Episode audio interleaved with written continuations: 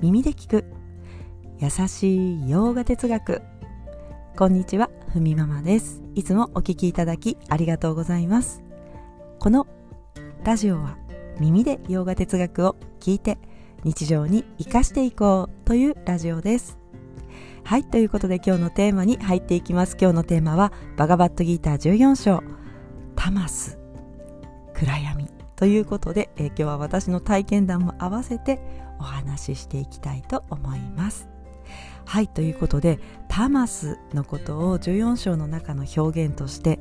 アプラカーショという言葉で表現しています、まあ、あがつくと否定形になるわけですね。はい。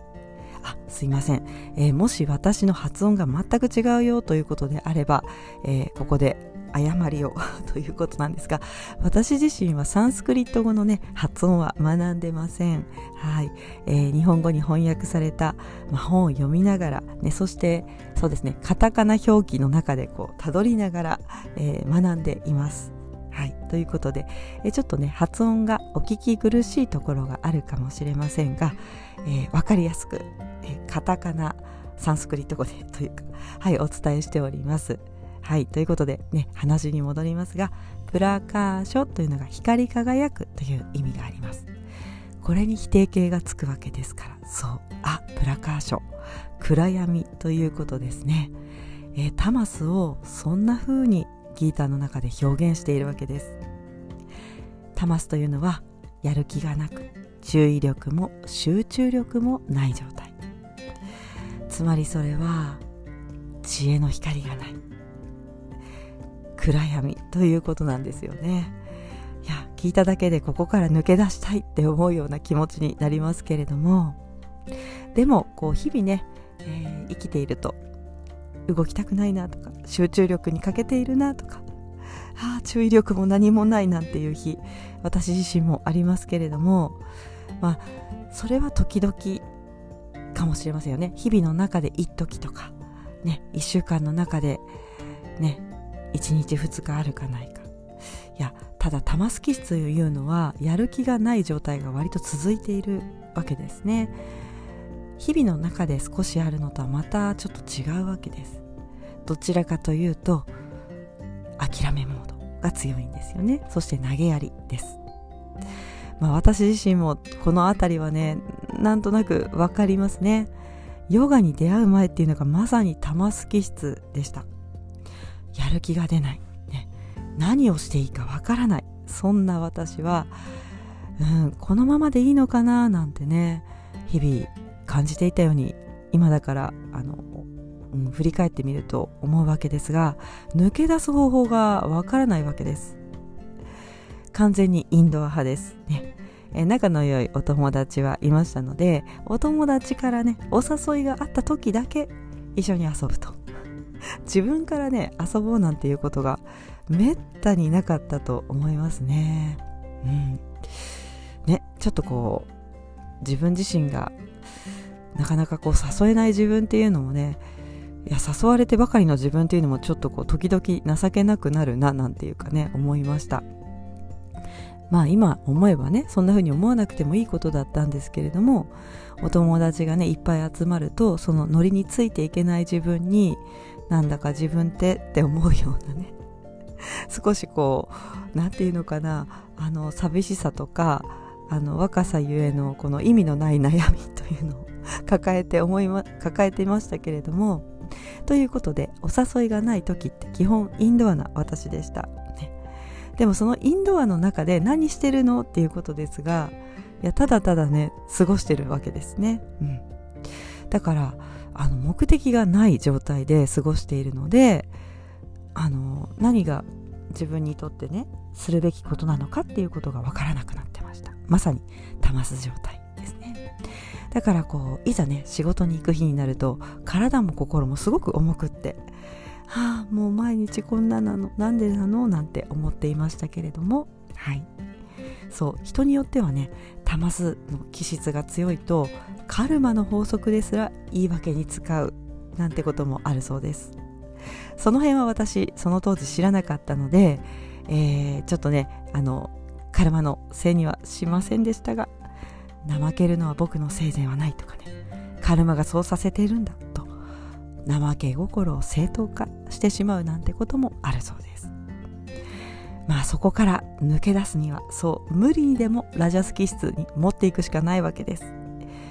うん難しいですがこの辺はねもう無理やりアーサナしたり呼吸法をして変えていく。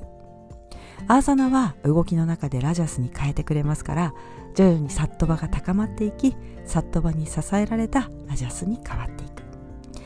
そうすると少しずつ自分にそして周りに対してプラスに動けるような行動力がついていく、ね、それはサットバが高まっていっているよということですね。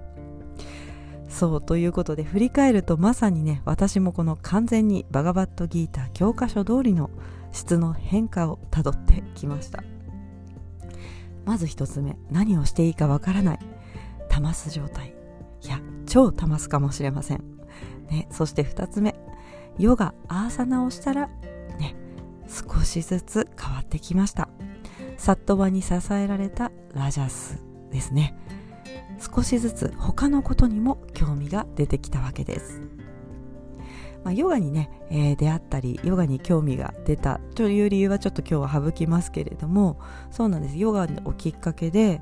ね、だんだん体が軽くなった感覚がすごく心地が良くてそのまま続けることができたわけです。そして3番目。ね3ステップですね、えー、ヨガを続ける心を持ち続けることができたことで徐々にねバガバットギーターよく聞くけれどもどんなことが書いてあるんだろうと